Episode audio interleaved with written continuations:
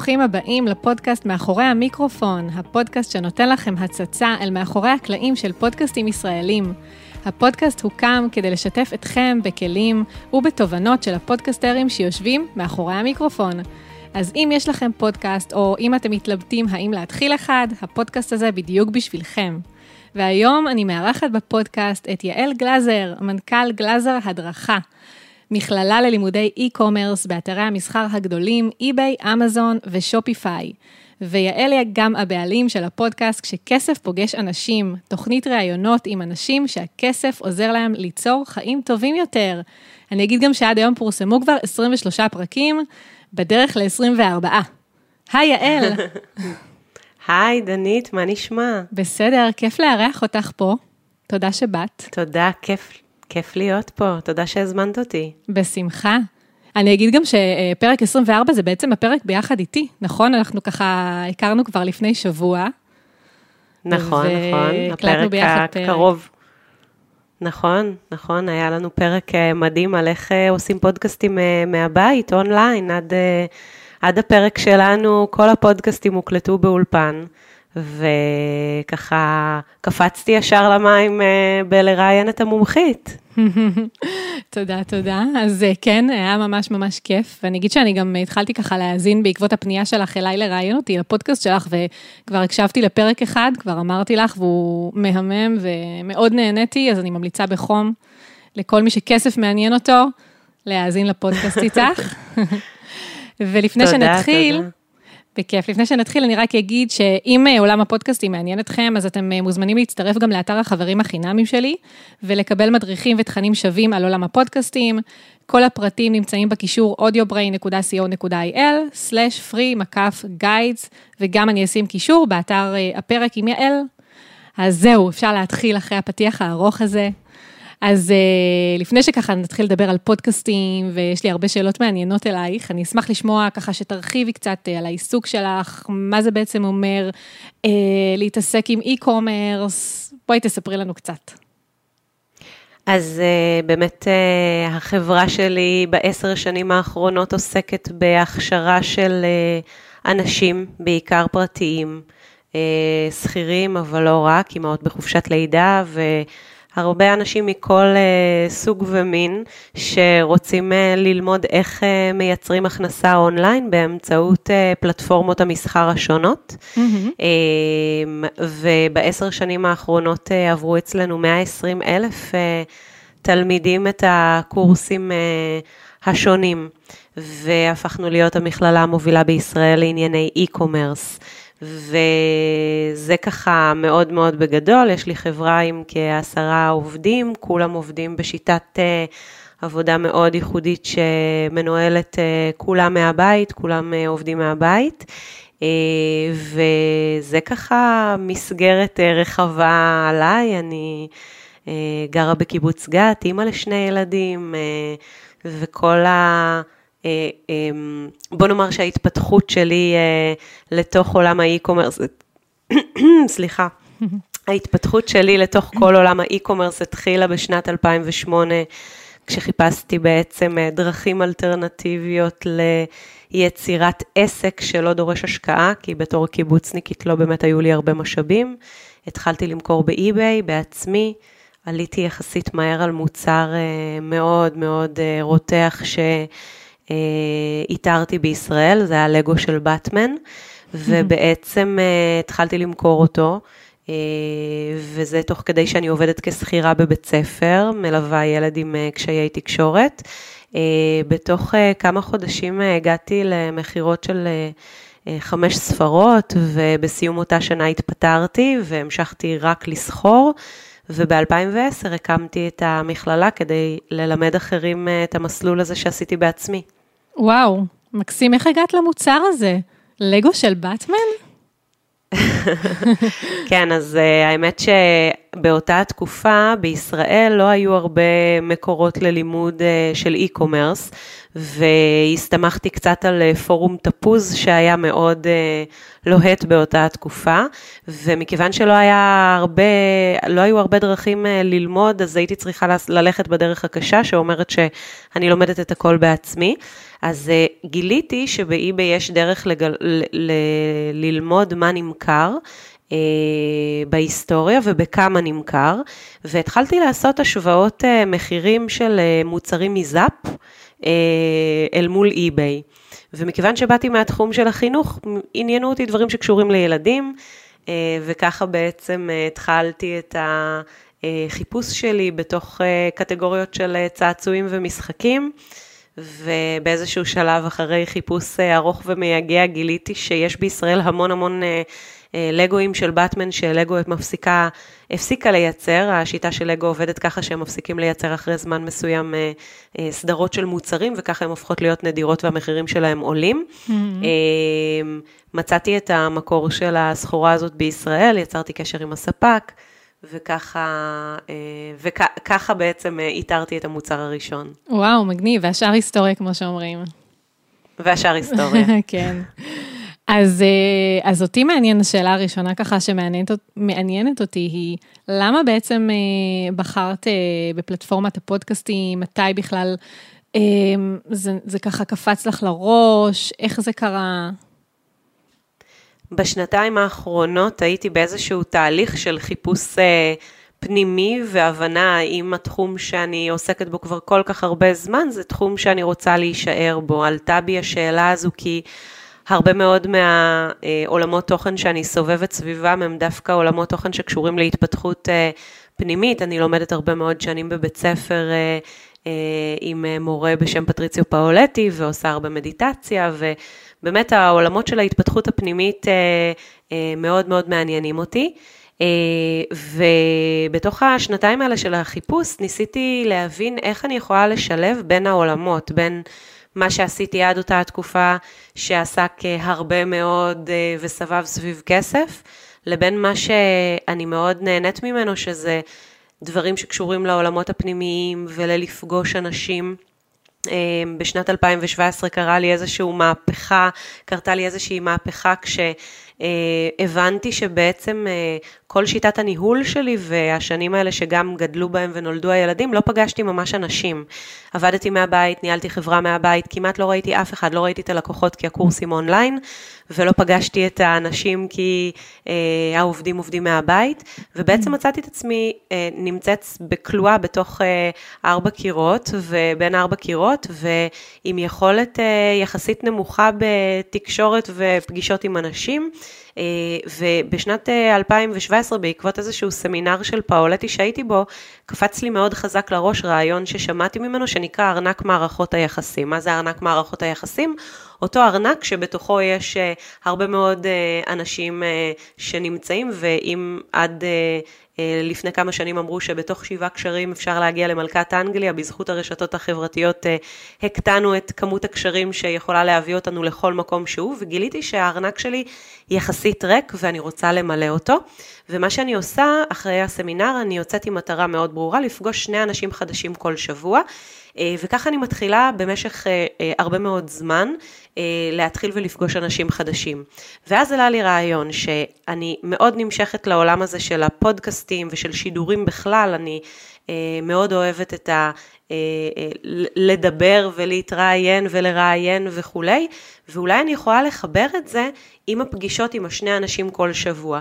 וככה בעצם יצרתי פורמט שבו אני עושה פודקאסטים, ותוך כדי פוגשת את האנשים אה, חוקרת אותם גם על מה שהם עושים, על הדברים שקשורים לכסף, אבל תמיד מתעניינת במה שעומד מאחורי זה, במה שהוביל אותם ללהגיע לנקודה שבה הם נמצאים.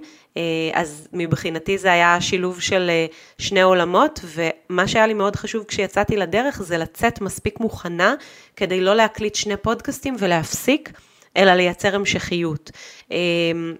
וזה באמת uh, מה שקרה, והפודקאסט מתפרסם אחת לשבועיים, כי גם החלטתי שאני רוצה שזה יהיה במידה שמתאימה לי ויכולה להשתלב בתוך החיים הרגילים, mm-hmm.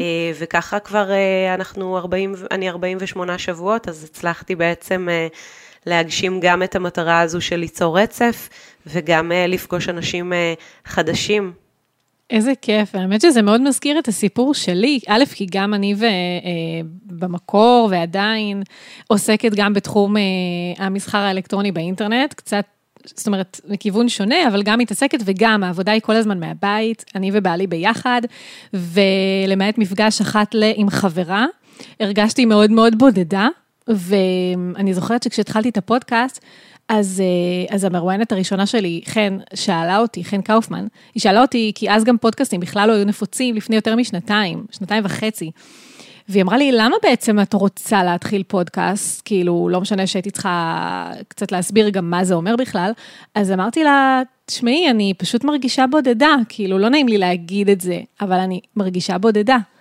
אה, אז זה ממש מזכיר לי, אני מה זה מתחברת, אה, ובלי קשר, זאת אומרת, גם אנשים שהם ביום-יום, אה, למשל, בפרק הקודם, הראשון, ראיינתי את שלומי חסטר, שבא לפודקאסט מיינדסט, אם את מכירה, והוא דווקא שכיר, הוא עובד במקום עבודה, ועדיין הפודקאסט גרם גם לאנשים מסביבו, במקום העבודה שלו, פתאום להסתכל עליו אחרת, ולהעריך אותו ממקום אחר, וזה גם נתן לו כלים בעבודה שלו עם אנשים, ובכלל, בעבודה.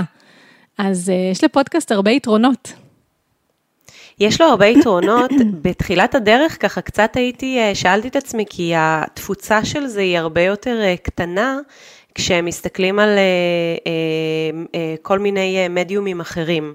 ובעצם אה, שאלתי את עצמי, אוקיי, אם אני עושה עכשיו אה, פודקאסט, אבל הוא לא נפוץ בצורה אה, רחבה שאת יודעת, בשידור אחד בפייסבוק אני מגיעה ל-5,000 צפיות, אז זה לא אותם סדרי גודל, אז האם זה באמת שווה את זה? ואז לפני... בערך חודש הלכתי ליום הולדת של בן של חברים בפארק, ובעצם פגש אותי מישהו ואמר לי, היי, אני מזהה את הקול שלך, את יעל גלאזר, אני מכור לפודקאסט שלך. ואני שומע אותו ואני לא יכול להפסיק, והיה שם איזשהו רגע ככה שאמרתי, כשנשארים מספיק זמן ומתמידים מספיק זמן, יוצרים את ההבדל, וגם כאן זה הוכיח את עצמו, ובאמת הפודקאסט כבר הגיע לעשרת אלפים האזנות, והוא צומח וגדל, וההשפעות של האפקט המתמשך הוא מאוד מאוד גדול. אז אני יכולה להגיד שאם מישהו מתלבט אה, אם ללכת על זה או לא ללכת על זה, אז בכל מקרה שידע שכשהולכים על זה, כדאי מאוד לייצר איזשהו פרק זמן שיוצר את ההשפעה המשמעותית הזו, וגם אה, בטח נוכחת בזה בעצמך, שאנחנו משתפרים תוך כדי הפודקאסטים, כלומר ככל שהפודקאסטים עוברים נוצר איזשהו גרף של שיפור שמשפר את הראיונות, שמשפר את האופן שבו זה נעשה, שיודע איזה סוג של רגש צריך להכניס כדי לעשות את זה טוב יותר. לגמרי, לגמרי, לגמרי.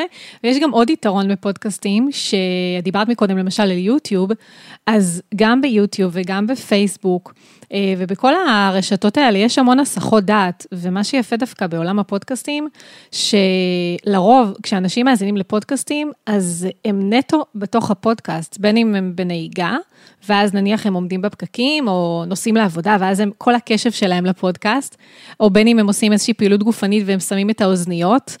אה, וזה מדהים, זאת אומרת, אני חושבת שגם אם כמות אה, ההאזנות היא יותר נמוכה ביחס אולי לצפיות ביוטיוב, אני חושבת שהקשב פה הוא הרבה יותר גדול, ואז האימפקט הוא גם הרבה יותר חזק. אני מאוד מסכימה איתך, אני ממש אה, מסכימה עם הנקודה הזו, ואני חושבת שזה מה שנותן לפודקאסטים את ה... אה, רמת איכות הגבוהה. אחד מהשיקולים אגב, שהנוספים שגרמו לי אה, להתחיל את הפודקאסט היו שיקולים שיווקיים, כלומר לבוא ולהגיד, אוקיי, יש לי עוד ערוץ נוסף שבו אני נמצאת, ו... אחד הדברים שגיליתי זה שהפודקאסט הוא לא כלי שיווק ישיר, כלומר זה לא שעכשיו אני מעלה פודקאסט אז מגיעים אליי לידים באופן ישיר, או שעכשיו אני יכולה לעמוד ולעשות מכירות כמו בוובינארים, או וכולי וכולי. אבל יש לו אפקט מסוג אחר, אפקט שבעיניי, אם אני מדמה את זה ככה לבנייה של בית, זה ממש מייצר התחזקות של היסודות של הבית. אם יש לנו מותג מסוים, זה ממש מחזק אותו, כי מי שמאזין, ובגלל העובדה שאין הסחות דעת, יכול להיכנס לעומק, ואנחנו חיים בעולם של הסחות דעת מתמשכות, ככה שזה נדיר שיש פורמט שמאפשר להישאר איתך מההתחלה ועד הסוף. נכון, לגמרי, לגמרי. אה, אז אם כבר ככה נגעת באמת שזה ככה ערוץ אה, שיווק נוסף, את, אה, יצא לך ככה כן בכל זאת, נניח שאנשים האזינו לפודקאסט שלך ואז הגיעו אלייך גם בתור לקוחות, או שככה את מרגישה כאילו שמשהו קורה שם מהבחינה הזו? אני מרגישה שמה שקורה זה דווקא משהו אה, הפוך. קודם כל, בוודאות כן, הגיעו אליי כלקוחות, רק שאני לא תמיד יודעת לחבר את ה... אה, לחבר את זה לחלוטין אה, ולדעת שאכן הם הגיעו כי הם הקשיבו לפודקאסט, אבל מה שקרה בצורה מאוד יפה זה שדווקא לקוחות קיימים אה, התחילו אה, להאזין לפודקאסט באופן קבוע וזה יוצר חיזוק מאוד משמעותי של קשרי הלקוחות. אה, מכיוון שהפודקאסטים לא נוגעים באופן ישיר באיזשהו תחום של אי-ביי, אה, או איך, איזה מוצרים חמים, או אני לא יודעת משהו בסגנון הזה, אלא דווקא נוגע מבחינה היקפית בתחומים שבהם אני מתעסקת, זה יצר חיזוק מאוד מאוד מאוד משמעותי של קשרי הלקוחות, ואני יכולה להגיד שה... תמיד הרגשתי שהייתה לי איזושהי נקודת חולשה ביכולת לייצר מערכות יחסים עם הלקוח אחרי שהוא סיים אצלנו את הקורס, ובשנה הזו אחד הדברים שקרו זה גם פתחנו מועדון לקוחות. וגם נוצר הפודקאסט, ובאופן מיידי האפקט הזה בא לידי ביטוי אה, ברמת הערך שניתן להם. העונה השנייה גם של הפודקאסט עוסקת כל כולה באי-קומרס, כלומר מכירות אונליין, ונותנת הרבה מאוד ערך גם לקהל שרוכש ממני, שזה בעיקר אנשים שמגיעים מתחום עולמות אה, של אה, כשכירים, או נשים בחופשת לידה, או חיילים משוחררים, או פנסיונרים וכולי. גם לדבר אל בעלי עסקים ולגעת בנקודות שרלוונטיות אליהם, זה תמיד היה קהל שקרץ לי, ואני מרגישה שאני מצליחה להכיל את כולם בתוך הפורמט הזה. איזה מדהים, איזה, איזה יופי, ממש ממש. אמ, אז זה באמת ככה גם הוביל אותי לשאלה הבאה שלי, שרציתי באמת לשאול, איך באמת בחרת את הנושאים לפודקאסט? זאת אומרת, כי בכללי באמת את מתעסקת במסחר, אה, e-commerce, אבל איך באמת הצלחת להבין על מה את רוצה לדבר ואיפה התשוקה שלך נמצאת, אה, שתוכלי באמת להביא אותה אה, במקסימום לפודקאסט, או בפודקאסט? אז זו שאלה, זו שאלה מעולה.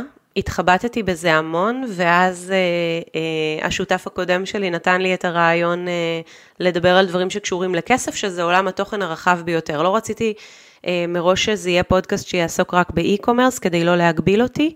אה, ומצד שני לא רציתי להתעסק רק בהתפתחות אישית, כי זה גם כן משהו שהוא מרגיש לי קלישאתי ולא מדויק.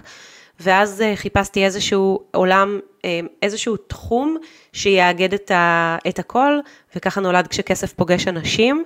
אה, אני חייבת להגיד שיש לי איזושהי מחשבה על המשך הדרך שזו פשוט תהיה התוכנית של יעל גלאזר, ולעשות לזה עוד אבולוציה אחת, אבל בינתיים זה, זה בסדר גמור. למה התוכנית של יעל גלאזר ולא mm-hmm. כשכסף פוגש אנשים?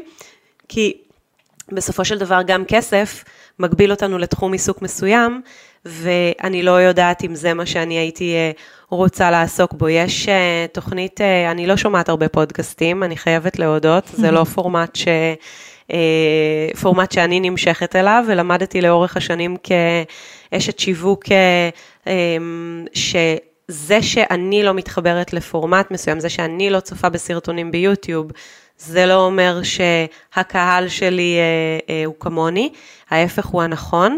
ובעצם אה, למדתי להפריד את השניים, שזה שאני לא מתחברת לפורמט מסוים או למדיום מסוים, אה, זה לא אומר שאני לא צריכה להיות אה, בתוכו. אני אגב מאוד מאוד מאוד נהנית להיות מהצד השני של המיקרופון ולייצר את הפודקאסטים, זה למען האמת המדיום האהוב עליי ביותר מבין כל הפורמטים השונים. אני מאוד אוהבת ליצור אותו, וזה גם מה שאפשר לזה לקרות לאורך הרבה מאוד זמן, אז אני לא חובבת פודקאסטים גדולה, אבל אם יש פודקאסט שהתחלתי להאזין לו בעקבות בעלי, זה פודקאסט של ביל סימונס שנקרא The Ringer, והוא יצר הרבה, הרבה מאוד תוכניות המשך, כמו The Rewatchable, והם לוקחים שם כל מיני סרטים שונים, כמו ג'רי מגווייר, או כל מיני סרטים שכשאת ממשיכה לראות אותם לאורך השנים, אף פעם לא נמאס לא לך נמאס. לראות אותם. בדיוק, אז כאלה, אישה יפה, כל הנוטינג היל, כל מיני כאלה. והתחלתי להקשיב לו, וזה פודקאסט פשוט מעולה, שבאמת את יכולה להאזין לו בכל שלב, וכשאת נכנסת ומקשיבה זה מחזיר אותי לתקופות בארצות הברית, וזה מדהים, ובאמת הוא יצר כמה פורמטים שונים, ובסופו של דבר זה הפך להיות התוכנית של ביל סימונס, אחת מהתוכניות שאותן הוא עושה, וככה זה מדגדג לי לחזור גם לפורמט, לפורמט שיאפשר לי לארח ולהכניס לתוכו עוד עולמות, חוץ mm-hmm. מכסף.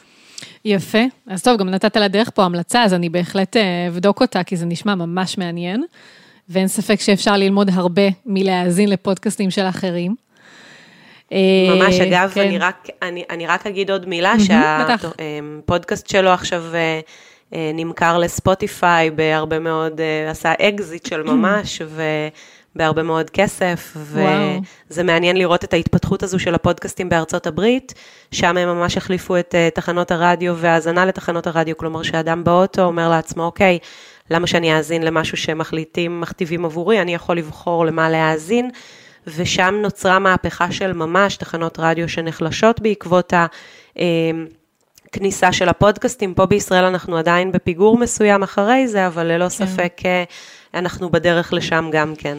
לגמרי, למרות שהגודל הקהל, קהל היעד, זאת אומרת, גודל האוכלוסייה הרבה יותר קטן, אז לא נראה לי שנגיע ממש למימדים האלה. נכון. מבחינת גם, גם רווחים והכנסות, יש שם אנשים שחיים על ההכנסות מהפודקאסטים. זה פחות המצב פה בארץ, אבל, אבל זה כיף לראות שיש צמיחה של, ה, של המדיום הזה, לגמרי. ו... וזה כיף בכלל, זאת אומרת שאנשים, ש... שגם קהלים שנניח פחות חשבתי שיתחברו אליו או, או, או יקשיבו, כמו אנשים אולי יותר מבוגרים, ילדים, שזה נורא הפתיע אותי. דרך אגב, שבמיוחד עכשיו בתקופה של הקורונה, ש... שזו הפריחה של הפודקאסטים לילדים. וגם נשים, ששוב, כשאני התחלתי, נשים לא היו, לא ידעו בכלל מה זה פודקאסט, אני נאבקתי עם להסביר לנשים איך בכלל מאזינים לפודקאסט, ממש הייתי, עשיתי כל מיני סרטונים וכל מיני הדרכות על איך מקשיבים, והיום אני במקום אחר לגמרי, זאת אומרת, אני ממש מרגישה את זה. אז זה ממש כיף. שנעשה שינוי משמעותי. כן. אני במובן הזה טיפ טיפונת יותר אופטימית, יש לי איזושהי הרגשה שאנחנו נעשה את הקפיצה גם של הפריצה הכלכלית בעקבות הפודקאסטים, זה לא נעשה בשביל זה, אבל אני חושבת שיש לנו עוד דרך ללכת כדי להגיע ל... לרמת ההתפתחות שקיימת בארצות הברית, וגם אם לא נגיע לארצות הברית, בעיניי זה, הולך, זה ילך ויתפוס נפח יותר ויותר משמעותי, ככל שהמדיום יהפוך להיות מוכר יותר. את יודעת, לפני שנתיים פתחתי חשבון אינסטגרם. זה נשמע מצחיק, אני יודעת, אבל עלתה בי השאלה, האם אינסטגרם יתפוס כמו פייסבוק בישראל? אוקיי? אולי לפני יותר, שלוש-ארבע שנים. ושאלתי את עצמי את השאלה הזאת, ואמרתי, מה אכפת לך? תיכנסי לזה, ת, תעשי את המינימום האפשרי ותראי לאן זה יוביל, והיום אני יכולה להגיד ש... זה עדיין בכלל לא בשיא שלו, זה עדיין אנשים עושים את המעבר מפייסבוק, אבל הוא, ואנחנו בפיגור משמעותי מארצות הברית, אבל זה עדיין קורה. ולכן יש לי עוד איזושהי אמונה שהפודקאסטים לא הגיעו לפיק שלהם כאן בישראל, וכשזה יקרה, יכול מאוד להיות שייווצר אותה, אותו מנגנון של משפיענים, או מנגנון שבאמת כדאי להשקיע בתוך התוכניות האלה, אבל זה התחזית שלי. לא, לא, תחזית לא מבוססת רק מלהסתכל כן. על מה שככה קורה מסביב, ובכל מקרה זו לא הסיבה ל, לייצר פודקאסט. הסיבה לייצר פודקאסט היא נובעת ממקומות אחרים, לדעתי. כן, לא, לגמרי, התחזית שלי היא לחלוטין אופטימית. אני רק אומרת שמבחינת הסדר גודל של מספרים, שבארצות הברית חווים את זה, זאת אומרת, מה שבארצות הברית חווים מבחינה מספרית, זה משהו שהוא פחות סביר בארץ, אבל מבחינת אה, כך שהגרף אה, של כמות המאזינים אה, או לפודקאסטים היא רק, הגרף רק הולך ועולה, אין לי ספק שזה עוד לא, עוד לא התפוצץ, זאת אומרת, זה, זה בדרך לשם. תגידי, יש לי שאלה. כן. אם היום uh, היו באים אלייך ושואלים אותך אם את ממליצה לעשות uh, פודקאסט באנגלית, להקליט אותו מראש באנגלית בשביל להגדיל את קהלי היעד, מה היית אומרת על זה? וואו, האמת, קודם כל, מי שרוצה להתחיל, אני חושבת שכבר מישהו שאל אותי אה, די מזמן האמת השאלה הזו, אז דבר ראשון, חובה שתהיה רמת אה, שפת אם, אני חושבת, הוא לא שפת אם, או רמה מאוד גבוהה של אנגלית, אה, כדי באמת להצליח להתבטא כמו שצריך ולהעביר את הדברים, כמו שבאמת רוצים. דבר שני, אני עכשיו חושבת על זה, אני לא בטוחה, שמבחינת המנטליות, אם למשל את מכוונת לאוכלוסייה אחרת שהיא לא האוכלוסייה שאת חיה אותה, אני לא יודעת כמה זה יעבור, זה כמו למשל אם אני אקביל את זה לתוכניות טלוויזיה, שיש את ההומור האמריקאי הזה, שתמיד הם צוחקים מכל שטות, ואני לא מבינה מה הם רוצים בכלל. אז, אז כאילו אני, אני הייתי חושבת על זה, זאת אומרת, הייתי מקבילה את זה לזה, זאת אומרת, אם אני לא חיה את המנטליות של אותם אה, אנשים שאני רוצה לכוון אליהם את הפודקאסט, פחות ילך לדעתי, אבל את יודעת, תמיד יש הפתעות, אף פעם אפשר לדעת. נכון. אז... ראיתי שיש איזשהו הבדל מאוד משמעותי ברמת התשוקה שאדם עושה משהו, כשיש לו תשוקה, כשיש לו מניע, ושוב, כשזה נעשה לאורך הזמן, אפשר לייצר שינוי, ואולי אה, האמריקאים אה, יצליחו לסבול אה, ישראלי מבטא, כל עוד הערך של מה שהוא מביא הוא ערך גבוה. יכול מאוד להיות, בגלל זה אני אומרת, זאת אומרת, אם אה, אה, מישהו רוצה ללכת על זה והוא רוצה לפרוץ בחו"ל והוא דווקא מתחבר לפלטפורמה הזו, אז כן, אז למה לא? אז ללכת על זה.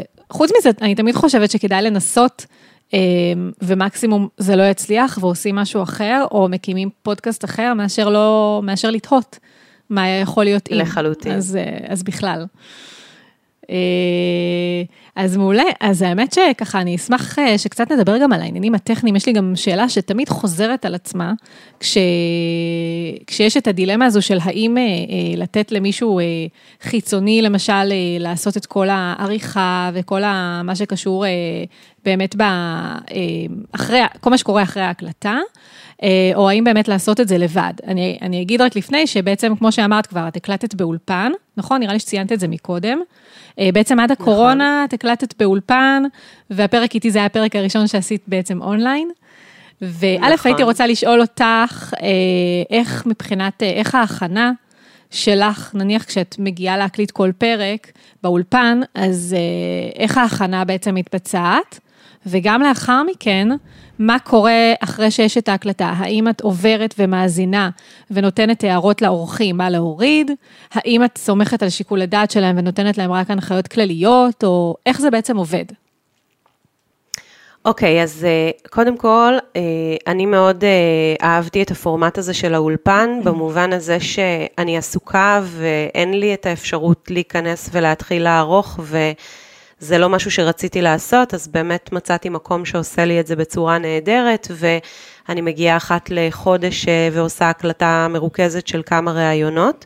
מצאתי את הדרך לעשות את זה. מבחינת הכנה, אז אה, לרוב אני לא מכינה את האורחים, כלומר, אה, אני מאוד אוהבת את הריאיון שיהיה בצורה ספונטנית. אני חושבת שיש משהו מדהים בלגלות פתאום על בן אדם משהו שלא ידעת אותו קודם, ואי אפשר להחליף את הספונטניות הזו. נניח הי, הייתי מספרת לך מראש שמכרתי לגויים של באטמן, זה לא היה יכול להחליף את ההפתעה שבאת בשידור הזה כששמעת את זה בפעם הראשונה. אז, אז בעצם יש שם איזשהו משהו של ראשוניות שאני מרגישה שהוא מאוד נכון, ובשביל זה אה, אני בדרך כלל שואלת את ה... מי שמגיע להתראיין, יש לי שאלות קבועות שאני, שאלה קבועה שאני שואלת, זה חמישה דברים שלא יודעים עליך, ומשם אני מתקדמת, ובעצם אה, זה רמת ההכנה, אני מביאה את האנשים לא כל כך... מוכנים ברמת השאלות, אבל אה, כן אני עושה הכנה ואני נכנסת וקוראת חומרים של אותו האדם ויודעת את העולמות תוכן שבהם הוא מתעסק, וככה יודעת גם לשאול את השאלות שהן שאלות יחסית אותנטיות.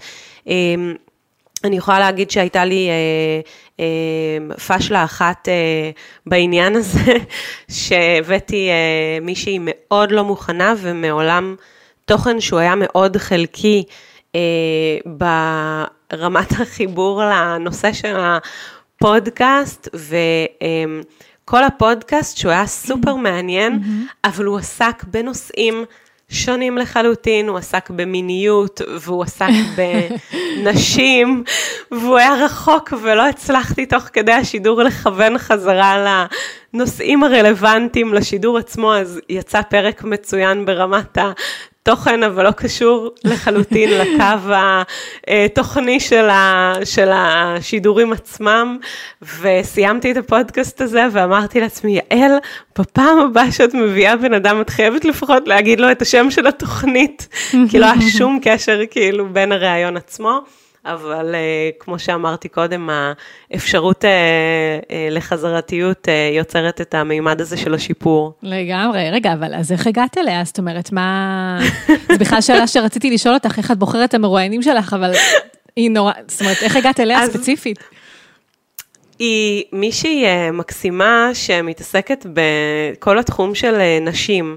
ו, ובעניינים של גישור ובעניינים של, uh, הייתה באו"ם, הרצתה כמה פעמים, באמת אה, באונסקו, בחור, אישה מדהימה, כאילו, עשתה כמה דוקטורטים, סופר מעניינת.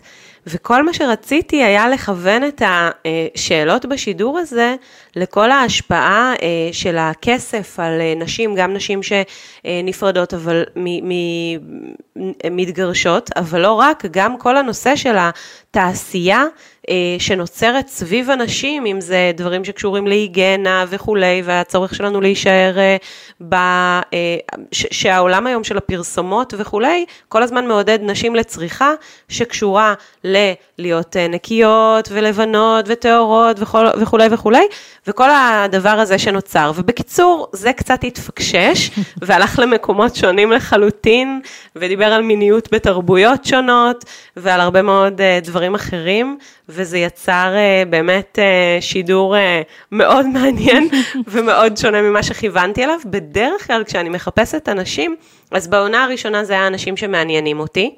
אוקיי?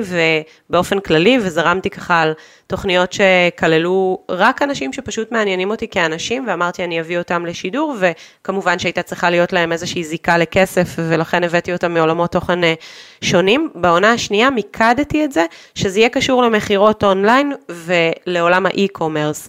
וככה בעצם האנשים שאותם אני בוחרת מתקשרים בצורה ישירה ועקיפה לנושא של מכירות אונליין, ולכן גם אחת השאלות ששאלתי אותך בשידור שלנו היה, איך אפשר לעשות uh, כסף מפודקאסטים? זו הייתה אחת השאלות המשמעותיות. Uh, זה בגדול, דברים טכניים נוספים, אז uh, לא הייתי צריכה להתעסק עם כלום בגלל ש... Uh, בגלל שעשיתי את זה באולפן, אבל ברגע שהבנתי שאני צריכה לעבור להקליט מהבית, התארגנתי על כל הדברים מסביב, אני עדיין נעזרת בשירותי עריכה חיצוניים, אבל את ה... אה, בזכותך אני יכולה להיות עכשיו הרבה יותר חופשייה בצורה שבה אני מקליטה את התוכניות. כן, אני אגיד באמת שיש לי מדריך באתר שבעצם אה, מסביר איך עושים הקלטה של פודקאסט אונליין. אז זה באמת, אה, מי, ש, מי שמחפש ומתעניין, אז מוזמן להירשם. את יודעת שהעורך וידאו אה, כתב לי, העורך אה, סאונד, סליחה, כתב לי, אה, תקשיבי, את חייבת לגלות לי איך הקלטת את הדבר הזה. אף פעם לא שמעתי הקלטה כל כך איכותית מהבית, אני מנסה עכשיו ללמד את כל האנשים שיצאו מהאולפן להקלטות בבתים, אני מנסה ללמד אותם איך, איך לעשות את זה נכון. את יכולה לתת לי איזה כמה טיפים? אז כמובן שהמלצתי לו ישר עלייך, אבל זה היה מאוד משעשע, ההדרכות שלך כיף. עשו את העבודה. איזה כיף, איזה כיף. וואי, ממש כיף לשמוע.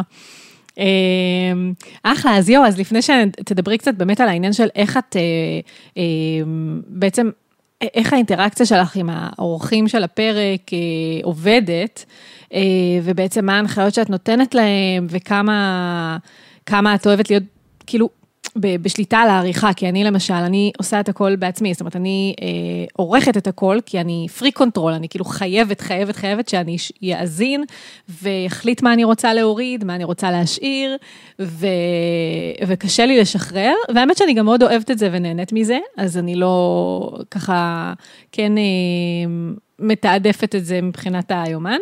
אה, אני רק אגיד עוד משהו, את דיברת על העניין של, הר... של הראיון עם ה... לגבי המיניות והכל, שגם לי לפעמים, בזמן אה, הקלטה של, אני מדברת כרגע על פודקאסט על עקבים, שלפעמים ככה, אני, יש לי איזה משהו מאוד ברור בראש, כשאני מזמינה מישהי, בדרך כלל, גם, זה טיפ שחשוב אה, באמת לכל מי שרוצה לראיין אנשים, בכלל, בכללי, להתחיל פודקאסט, אבל במיוחד כשמראיינים, כי אף פעם אי אפשר לדעת לאן המרואיין ימשוך את השיחה, זה שיהיה לכם איזה vision ככה, לאן אתם רוצים לקחת את השיחה, ומה בכללי אתם רוצים שיהיה, אבל גם לדעת שלא תמיד זה יקרה לפי מה שאתם, אה, זאת אומרת, לפי הציפיות שלכם.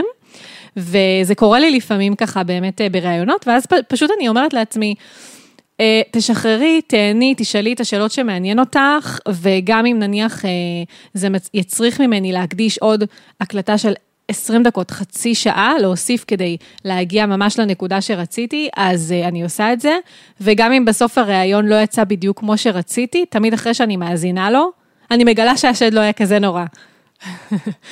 יש איזה עניין כזה באמת שאחרי אה, שמאזינים להקלטה היא יותר טובה ממה שחשבנו, זה גם לי קורה, כמובן שיש את הפודקאסטים שמסיימים אותם וישר יודעים שהם אה, מדהימים, שהאנרגיה עברה נכון אה, עם המרואיין, לא תמיד יש את הקליק הזה נכון. עם המרואיינים. אה, אבל כשהקליק הזה קורה, זה מועבר, וזה ממש כמו קונצרט, שכל הכלים עובדים, אה, כל הכלי נגינה הם מנגנים יחד, ונוצר ה overtone. מה זה ה overtone? זה התוצר של העבודה המשותפת, וה overtone הזה בתוך הפודקאסטים עובר כשיש קליק מאוד טוב. עם המרואיינים, ולא תמיד זה קורה, וזה בסדר, אבל לאט לאט גם אה, גיליתי שכשאני מביאה אנשים, אני רוצה להביא אנשים שכיף לי לדבר איתם, ואפשר קצת לצחוק, ויש משמעות מאוד אה, גדולה לתוך ה... אה, לתוך הסמולטוק הזה ש, שנוצר שם ונולדים דברים מאוד מעניינים. ברמת העריכה אז אני לא אוהבת לערוך, זה לא, זה, זה לא משהו שאני עושה ויש פודקאסטים שאני לא שומעת אותם בכלל אחרי שאני עושה אותם, אל תגלי, אני לא ממש טובה בעניין הזה, אבל אמרתי כבר שאני לא אוהבת להאזין לפודקאסטים, להאזין לעצמי זה אפילו עוד יותר קשה, אז uh, אני ככה לפעמים... Uh, אה, לא מאזינה להם אחרי, אבל אה, לאט לאט ככל שהזמן עובר אני מבינה. פעם אחת עלה פודקאסט לאוויר שפשוט ה, ה, אה, כל הפתיחה שלו, הפתיח שלו בטעות התמשך לאיזה חמש דקות, ורק אחרי שהוא עלה לאוויר קיבלתי הערות ממאזינים. ואז הורדתי אותו ואמרתי, יעל, את אף פעם יותר לא עושה את הדבר הזה, את צריכה להתחיל להקשיב לפודקאסט ולדגום אותו, בעיקר שיש לו עריכה חיצונית. אמ, ובעצם אה, אני הולכת ומשתפרת גם אה, בעניינים האלה של האחרי, אבל אה, ככלל אני לא, לא, כרגע לא עורכת את הסאונד מטעמים של זמן ופשוט מוציאה את זה החוצה. כן, אבל השאלה אם את נניח אומרת לאורחים שלך, אה, אם את רוצה שיוציאו איזשהו קטע, כי אמרת משהו ואחר כך אמרת, אוי, רגע, אופס, בעצם אני לא רוצה שזה יופיע, או, או שהם פשוט ככלל אצבע סתם, למשל, הם יודעים שהם הולכים להוריד רק תאים, למשל שהיה בהם איזה שיעול, קחקוך בגרון, או עצירה ברצף של הפודקאסט. אני מנסה לעשות את הפודקאסטים בוואן שוט. כן. וכמעט ואין חיתוכים באמצע. נדיר שיהיו חיתוכים באמצע, אה, אם יש חיתוכים, אז כמו שאת אומרת, זה לקחקוחים, אה, או דברים ככה שפתאום המילה לא התלבשה אה, בצורה טובה. באופן כללי, אני ממש אוהבת את זה שזה לא אובר מעובד, ושבאמת יש את האפשרות לעשות... להרגיש גם שאוקיי, ישבנו, יש לי איזה עוד חלום, חוץ מלהפוך את זה לתוכנית של אייל גלזר, גם לעשות מזה איזשהו משהו שיש מפגש סלון, אה, וממש מדברים אה, בצורה פתוחה. אני מרגישה שיש איזושהי אה, אנרגיה שיכולה לעבור במפגש בין יותר משני אנשים, שהיא מאוד משמעותית, ובטח כשזה חוזר על עצמו, אז כל הזמן אמרתי לעצמי, אולי אני אקח גם כן, נעשה איזה סרט, שניים, שניקח איזה צוות של מומחים ונעשה להם ניתוח, ו, ושל, להפוך את זה למשהו שהוא באמת fun, כאילו ישבתי עכשיו בסלון עם חברים והקלטתי את זה. כן. יפה. אז אה, אוקיי, אז בעצם, אה, אז אוקיי, אז מבחינת עריכה היא באמת עריכה מינימלית. האמת שגם אצלי, רוב העריכה היא מסתכמת בלהוריד את ההתחלה, להוריד את הסוף, אה, ו, ואולי איזה קחקוך בגרון, ואני חושבת שיש משהו מאוד יפה באותנטיות הזו, כמו שאמרת, הכימיה שאפשר להרגיש אותה ולשמוע אותה בין המרואיין למראיין, זה משהו שהוא מאוד יפה, והוא גם עוזר לאנשים להתחבר אלייך כבן אדם ולהתחבר למרואיינים שלך. אני יכולה להגיד שכן יצא לי לדבר בעבר עם פודקסטרית ש... שדווקא קיבלה באמת פידבקים מהמאזינים שלה, שהיא הייתה מאוד... ממש מורידה כל קחקוך בגרון, כל צחקוק, כל, כל דבר מאוד קטן כזה, שנתן את המימד האנושי לסיפור, אה, ודווקא קיבלה פידבק ש, שחסרה להם האותנטיות הזו. אז, אה, וזה משהו שנשאר, אני, זה, זה משהו שדיברתי איתה לפני יותר משנה, ומאז זה ככה נשאר לי בראש, וכל פעם אחד הטיפים שאני נותנת אה, לאנשים שמתחילים פודקאסט בפורמט ראיון, זה לא, לה, לא לערוך יותר מדי, לא רק בפורמט ראיון, אלא בכלל לא לערוך יותר מדי, לא להיות אובססיביים על זה, זה לא אמור להיות אה, אה, מדויק או ערוך בצורה קיצונית כמו איזה ערוץ יוטיוב, ותנו לאנשים להתחבר אליכם, פשוט. ממש ככה, זה כמו תמונות שהן over מעובדות בפוטושופ, באיזושהי נקודה זה יוצר את הריחוק במקום את האמפתיה, אז יש איזשהו משהו מאוד אמפתי וגם לגלות שאוקיי, מדי פעם אה, פישלתי, אמרתי לא את המילה הנכונה, צחקתי, אה, אה, וממש בעבר ניסיתי כאילו להחזיק את עצמי, לא לצחוק בראיונות, ובאיזשהו שלב קיבלתי את הפידבק הזה, שזה משהו ש... אה, אה, נותן, את ה, נותן איזשהו נפח, אה, נופח נוסף ל, לראיון, ו, ומאז זה גם כן הופך את הראיונות להרבה יותר משוחררים. כן, נכון, לגמרי. וכיפים, בסוף כאילו באנו לכאן כדי ליהנות. לחלוטין, לחלוטין. אני מתה על זה, אני מרגישה שאחרי הפודקאסטים אני פשוט באיזה הייפ ככה של אנרגיה. אה, גם מהמפגש עם הבן אדם, גם מזה שתמיד עולים שם דברים מעניינים, אני לומדת ואני מרגישה שאני מכילה את כל העולמות בתוך הדבר הזה ונותנת ערך אה, עצום למאזינים, שזה באמת המתנה הגדולה. נכון, לגמרי. אה, בשביל זה, אני לא יודעת עדיין מתי הפרקים יתפרסמו, אבל אם זה יתפרסם, אם הפרקים יתפרסמו בתקופת הקורונה, אני עדיין ממליצה לכל מי שמתלבט, להתחיל להקליט פשוט אונליין, ומקסימום אחר כך לעבור לפרונטלי, פשוט כי גם המפגש אונליין הזה, הוא נותן המון המון אנרגיות, והוא נותן לנו להיפגש עם אנשים שכרגע אנחנו לא יכולים לפגוש אה, פיזית, וזה לגמרי ממלא, ממש. ממש. אני מאוד מסכימה איתך. מעולה. אז... אני כבר לא אה, יודעת אם אני אחזור לאולפן, הסיבה היחידה בשבילי לחזור לאולפן זה רק בגלל שאני גרה בחור וכאילו אף אחד לא יבוא אליי כדי uh, להתראיין, אז אני אה, עבור המפגשים הפרונטליים צריכה להגיע למרכז, ואז אולפן זה המקום הטוב ביותר, אבל...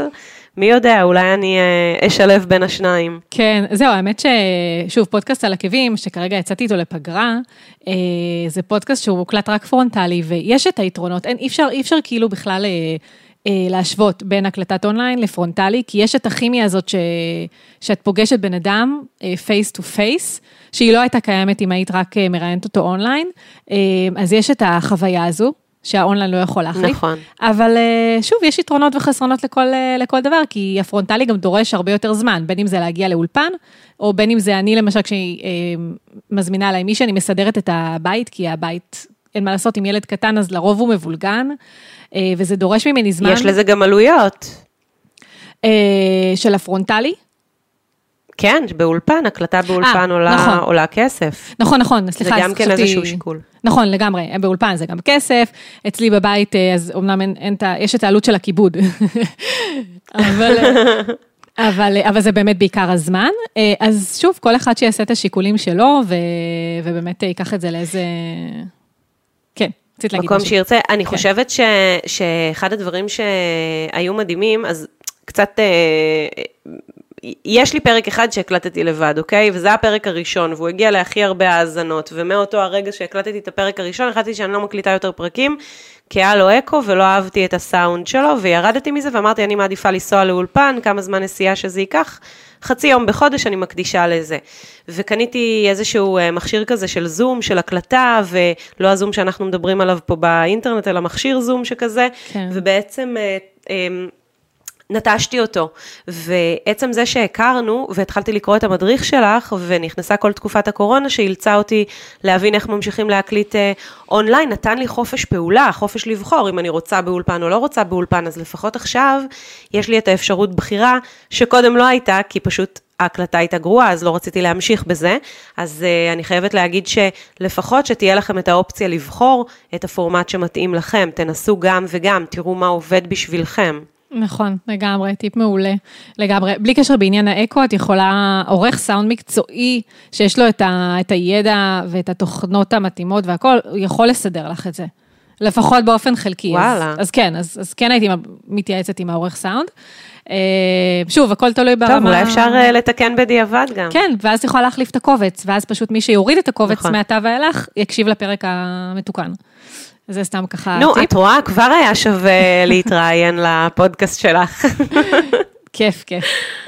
אז אה, טוב, אז תכלס הגענו ככה לסיום, היה לי ממש כיף, והייתי רוצה לשאול אותך, קודם כל אם יש איזושהי תובנה או איזשהו טיפ אה, שהיית רוצה לתת אה, אולי לאנשים שמתלבטים, אה, אני, אני יותר ממתלבטים האם לצאת לדרך, או מתי לצאת, או החששות, זה האם הפלטפורמה הזו היא בכלל הפלטפורמה בשבילם, כי אני יכולה להגיד שהרבה פעמים אנשים שמתעניינים בלהתחיל פודקאסט ומתעניינים בסדנה או בקורס שלי, אז הם, הם פשוט לא מבינים הם כאילו לא בטוחים שהם מבינים למה זה בכלל יתרום להם. אז קודם כל, הפרק הזה ללא ספק עשה פה סדר מטורף, וכל מה שאמרת, נראה לי שאם מישהו הקשיב לנו עד עכשיו ולא השתכנע, אז אולי זה באמת לא הפלטפורמה עבורו, אבל השאלה אם יש לך טיפ, ככה, משהו לסיום שהיית רוצה להגיד, בהקשר הזה.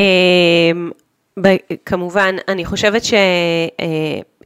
אה, הדבר המרכזי שאנחנו צריכים אה, לשאול את עצמנו זה מה גורם לנו להרגיש אה, שמחה ושאנחנו מביאים את הערך שלנו לעולם. ואני חושבת שכל בעל עסק בסופו של דבר רוצה להביא את הבשורה שלו לאנשים שמקשיבים לו. ויש כאלה שזה עובד להם בלייבים בפייסבוק, ויש כאלה שזה עובד להם במאמרים ב, אה, באתר, אבל יהיה מה שיהיה, מאוד מאוד חשוב לצאת לדרך עם איזושהי אסטרטגיית תוכן מגובשת, כי מה שקורה זה שבגלל ריבוי המדיומים שבהם אנחנו נמצאים, אם זה רשתות חברתיות, או פודקאסט, או בלוג, או רשימת דיבור, יש לנו הרבה מקומות שאנחנו צריכים להיות בהם בו זמנית. ואחת השאלות שאנחנו צריכים לשאול את עצמנו זה את מה אנחנו יכולים לתחזק לאורך זמן, ובאיזה אסטרטגיה. למשל, אחת מהאסטרטגיות שאני פועלת בהן ומחזקת אותה מאוד ב-2020, זה זה שכל שבוע בשנה יש לו נושא מסוים, ויוצא מאמר אודות אותו הנושא בבלוג, יוצא אה, איזשהו דיבור שמפנה לבלוג, יוצא פוסטים, יוצאים פוסטים קצרים גם באינסטגרם וגם בפייסבוק שהם לקוחים מאותו הבלוג, והשאיפה היא שהפודקאסט בסופו של דבר גם יסתנכרן לתוך הדבר הזה. כלומר, האדם שאותו אני מראיינת ישלים את הנושא של אותו השבוע. ובעצם ברגע שאנחנו מסתכלים על הדברים מתוך ראייה רחבה ולוקחים ובוחרים את המדיומים מתוך הבנה שהם משלימים לנו אחד את השני ויש לנו תוכנית רחבה לאיך אנחנו יכולים לתחזק אותם, זה כבר קצת עושה סדר בתוך בלגן שבו אנחנו מרגישים שאנחנו צריכים להיות בהכל ואז הכל ברגע האחרון ואנחנו לא יודעים איפה קודם ולעשות את זה או לעשות את זה ואיך, לא מזמן אני מייעצת אה, בין היתר גם לבעלות עסקים, בעלי עסקים קטנים, בעלות עסקים בעיקר, ואחת מהבעלות עסקים שפגשתי בעצם סיפרה לי ש... היא חולמת על זה, והיא חולמת על זה, והיא חולמת על זה, והאינסטגרם ופודקאסט ובסופו של דבר היא לא מספיקה לעשות כלום. אם זה המצב שבו אתה נמצא, פודקאסט זה הדבר האחרון שאתה צריך.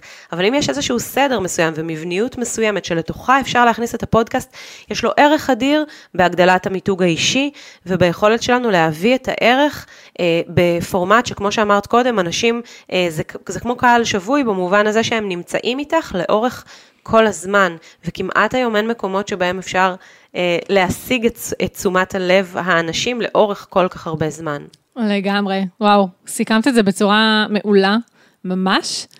אה, ואני אגיד גם באמת ש... אה, זאת אומרת, אחת הסיבות שהחלטתי כן לצאת עם הפודקאסט הזה, זאת אומרת, זה רץ לי ככה הרבה זמן אה, בראש, אה, והחלטתי ככה לצאת איתו לדרך, היא באמת לתת איזשהו משהו כאילו, היה חסר לי כאילו את המשהו הזה, זאת אומרת, אני נמצאת בפייסבוק בלייבים, ויש את האתר חברים שלי שמכיל אה, המון מדריכים, אה, ועוד מעט, יש לי ערוץ יוטיוב, אבל הוא עדיין לא, זאת אומרת, לא ככה, אני צריכה לעשות לו איזה שיפוץ, ולהעלות גם לשם תכנים, וכאילו לכל ערוץ שיווק יש את האופי שלו. וכאילו היה חסר לי את המשהו הזה, המשהו הזה שלי היה חסר בהתחלה כשהתחלתי, וזה להבין איך אנשים אחרים עושים את זה. פשוט כי אין מה לעשות, זה טבע האדם, המציצנות, היצר הסקרנות. אה, וגם כי זה, אני חושבת שבסופו של דבר זה מה שהכי מלמד, וזה מה שהכי אה, ככה יכול לתרום ולעזור, תובנות שגם פודקסטרים אחרים צברו.